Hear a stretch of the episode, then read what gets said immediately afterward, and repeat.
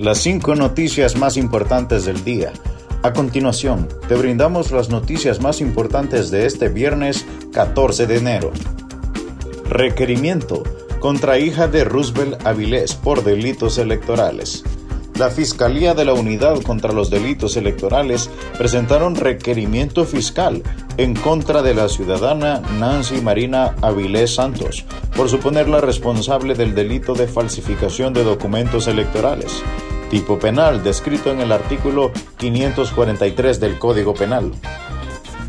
Esta acción penal es parte de los últimos cuatro requerimientos fiscales presentados por esta dependencia del Ministerio Público y que ahora es una causa penal judicializada ante el juzgado competente en el municipio de Talanga, departamento de Francisco Morazán. Los indicios de responsabilidad penal en contra de Avilés Santos se identifican luego de la investigación preliminar, llevada a cabo en conjunto con la Dirección Policial de Investigaciones DPI y el apoyo de las autoridades administrativas del Consejo Nacional Electoral. Parte del contenido del requerimiento fiscal indica que la hora imputada se desempeñó como secretaria propietaria ante la Junta Receptora número 11869, ubicada en el Centro Básico José Arturo Duarte de la colonia Carías y Rodríguez. Más noticias nacionales en las cinco noticias del día. Posponen viaje de Xiomara Castro a México. El viaje a México de la presidenta electa de Honduras, Xiomara Castro, que había sido anunciado para el 15 de enero, fue pospuesto y lo hará después de que asuma el poder el día 27 de enero. En una fecha que será anunciada en su momento, informó este viernes una fuente cercana a la mandataria. El viaje se ha cancelado porque el presidente de México, Andrés Manuel López Obrador, está enfermo con COVID-19. Será después del 27 de enero, dijo escuetamente a F la misma fuente. El 8 de enero, uno de los miembros de la Comisión de Transición del Gobierno que presidió Castro, Tony García, dijo que la presidenta viajaría el 15 a la Ciudad de México para reunirse con el presidente de ese país. Un repaso al mundo con las noticias internacionales y las cinco noticias del día. Confirman presencia de Omicron en Honduras. La jefa de la Unidad de Vigilancia de la Secretaría de Salud, Carla Pavón, reveló que la Omicron ya circula en el país y que esto quedó evidenciado tras analizar las 75 muestras enviadas a un laboratorio de Panamá.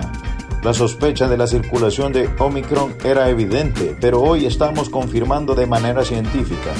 El 94% de las muestras salieron que era Omicron, que está desplazando a la variante Delta. Omicron es 11 veces más contagiosa que las demás y es de cuidarnos mucho más. Hoy amanecimos con el 20% de positividad, después de venir del 3% destacó. Tenemos que respetar esta variante, es altamente contagiosa y por eso los hospitales están llenos, porque no solo COVID tenemos, también influenza. Seguimos la actualización informativa con las cinco noticias del día. UCP aclara dudas sobre proyecto de viviendas en Lomas del Diamante.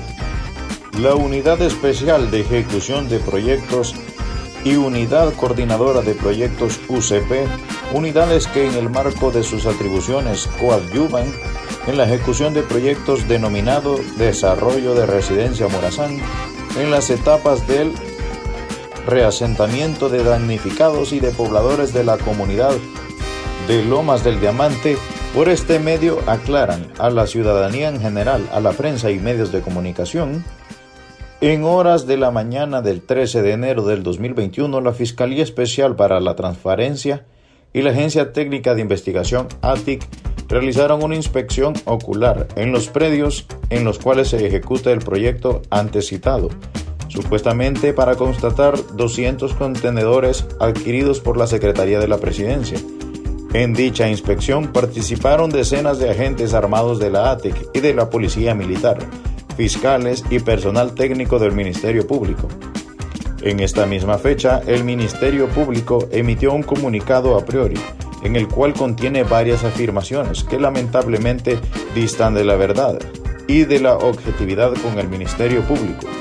El Ministerio Público aduce que la compra de los contenedores la realizó la Secretaría de la Presidencia por un valor de 1.200 millones de lempiras. Esa afirmación es contundentemente falsa.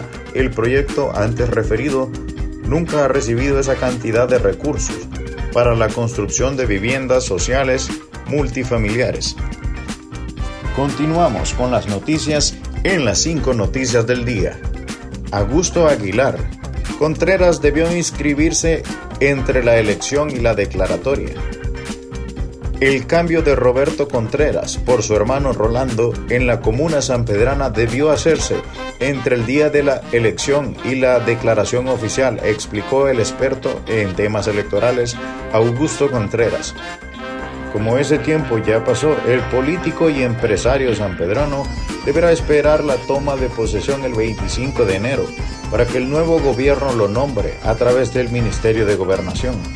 Aguilar, uno de los redactores de la ley electoral vigente, agregó que el caso del polémico empresario de los pollos se sale del ámbito del Consejo Nacional Electoral y de nada le servirá tramitar su nombramiento ante esa instancia. Debe, sugirió, atenerse a la ley de municipalidades.